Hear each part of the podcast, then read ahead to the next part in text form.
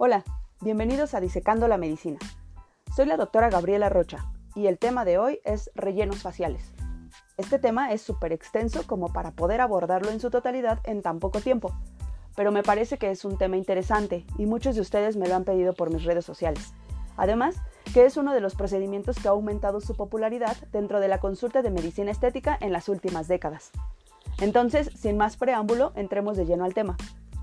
Debemos empezar por definir qué es un relleno facial. Estos son sustancias de grado médico que se utilizan en un tratamiento estético para principalmente eliminar o atenuar rítides, restaurar el volumen original del rostro y revitalizar la piel. Existen algunos rellenos que nos pueden ayudar a disminuir la flacidez de la piel. Estos son los llamados bioestimuladores de colágeno. Son una maravilla. Si no los han utilizado, se los recomiendo. Dentro de los materiales de relleno facial, encontramos al ácido hialurónico, que en mi opinión es el más común y el más utilizado, la hidroxiapatita de calcio, la policaprolactona con carboximetilcelulosa, el ácido poliláctico y la grasa autóloga. Los rellenos faciales los podemos dividir en semipermanentes y permanentes. En lo personal, no recomiendo utilizar los permanentes debido a los efectos secundarios que pueden presentar, principalmente granulomas. El más común de estos rellenos es el polimetilmetacrilato o PMMA. El objetivo de la aplicación de este tipo de productos, como ya mencioné en un inicio, es eliminar, o mejor dicho, atenuar las rítides, además de reposicionar los tejidos. Pero también los podemos utilizar para tratar el área del surco nasoyugal, las rítides periorales, para realizar una rinomodelación, una proyección de pómulos o mentón, keilomodelación, ya sea perfilado o aumento de volumen labial, definición del ángulo mandibular, podemos feminizar o masculinizar un rostro y desde hace algunos años se utiliza también en el área de la ginecoestética con excelentes resultados. Al momento de realizar cualquiera de estos procedimientos debemos de siempre tener en mente la armonía de los resultados y la naturalidad que le debemos ofrecer al paciente. Recuerden, menos es más. La pérdida de volumen facial se hace presente con el paso del tiempo. La piel se adelgaza, presenta flacidez y hay presencia de tosis en el rostro. Estas determinantes del envejecimiento facial pueden ser parcialmente restauradas por la inyección en los tejidos blandos de rellenos faciales. Como mencioné anteriormente, existen muchas alternativas de relleno que podemos utilizar para lograr esta restauración del volumen facial. Además, gracias a los avances tecnológicos de los últimos años, Existen muchísimos cambios tecnológicos en la reología de estos productos. Tenemos desde los ácidos hialurónicos resilientes hasta los bioestimuladores de colágeno. El procedimiento puede ser realizado con una aguja o microcánula. Depende de la experiencia del médico y de la técnica a utilizar. El producto lo podemos aplicar intradérmico, subcutáneo y a veces más profundo como supraperióstico. Podemos elegir también la aplicación en bolos, en vectores, en retroinyección, a veces de forma perpendicular o a veces tangencial a la superficie de la piel.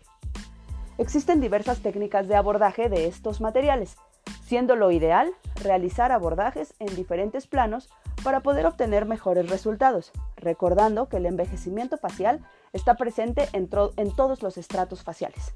Por esto, hablemos un poco de envejecimiento facial y de lo profundo a lo superficial encontramos cinco estratos. Hueso, cojinetes adiposos profundos, más, cojinetes adiposos superficiales y piel. Este número de estratos depende del área facial en la que estemos ubicados, sabiendo que existen regiones en donde hay hasta 10 capas y otras en donde hay solo 3. El hueso funciona como un andamio para el resto de los estratos faciales. Es el soporte de todo el rostro, con el paso del tiempo, el macizo facial presenta diferentes cambios en consecuencia de la resorción ósea ocurrida por el paso del tiempo, traduciéndose en la disminución del ángulo glabelar, del ángulo orbitario y del ángulo maxilar. Por su parte, el borde maxilar, el borde piriforme y el borde infraorbitario también involucionan con la edad. Curiosamente, estos cambios son más evidentes en pacientes caucásicos que en pacientes asiáticos. Entonces, como el hueso es la base de todos los tejidos blandos faciales, los cambios que se presenten a este nivel repercuten en los estratos superiores. Dado esto, los pacientes que tengan envejecimiento a nivel óseo debemos abordarlos desde este plano para poderle dar una proyección y a su vez un sostén a las estructuras que están por encima del mismo. En cuanto al ESMAS o sistema músculo aponeurótico superficial, sabemos que es una capa que no discurre paralelamente en toda la extensión facial, es decir, existen diferentes trayectos del mismo, en áreas específicas. Por tal motivo, en algunas zonas, como lo mencioné, podemos encontrar tres capas, en otras cinco y en otras diez. Esto es importante tenerlo en cuenta para saber cómo va a ser nuestro abordaje. El saber esto al momento de realizar el procedimiento nos va a facilitar la introducción del producto, así como la elección de la técnica correcta, teniendo resultados más certeros.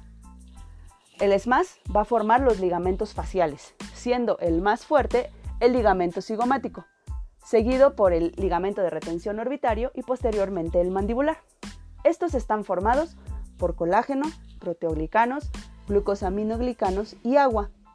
El envejecimiento óseo y el cambio en las adhesiones a la piel afectan la posición del ligamento y por supuesto el trayecto del mismo, teniendo en cuenta que el ligamento funciona como mm, una especie de hamaca de los compartimentos adiposos.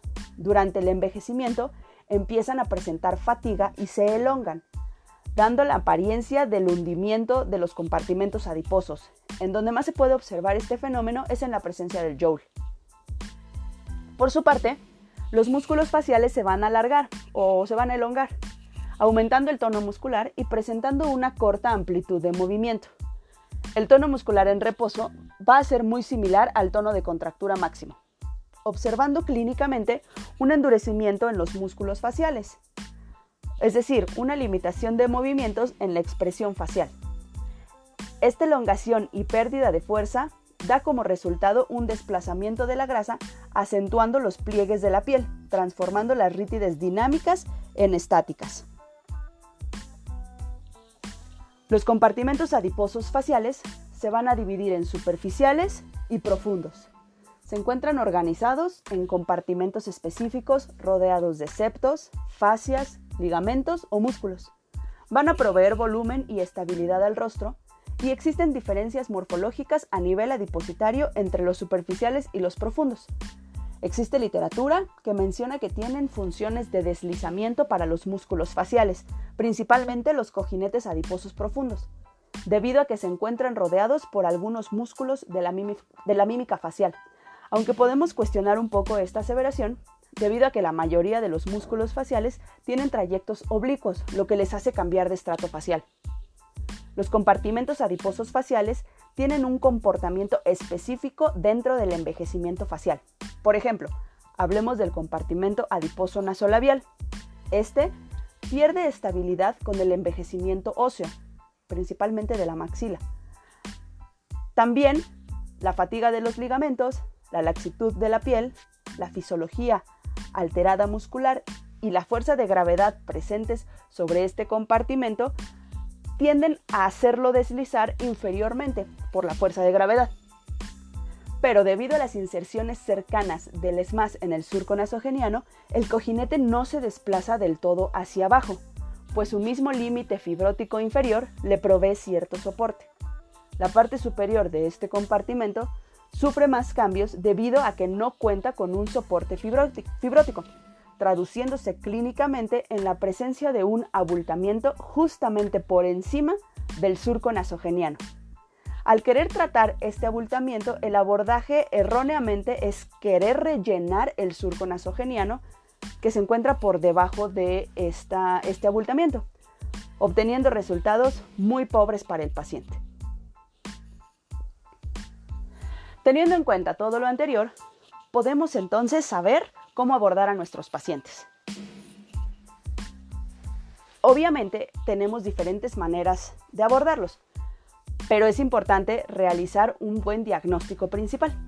Por tal motivo, es importante que realicemos una valoración facial minuciosa, identificando todos los estigmas clínicos del envejecimiento facial, así como los cambios morfológicos de cada estrato.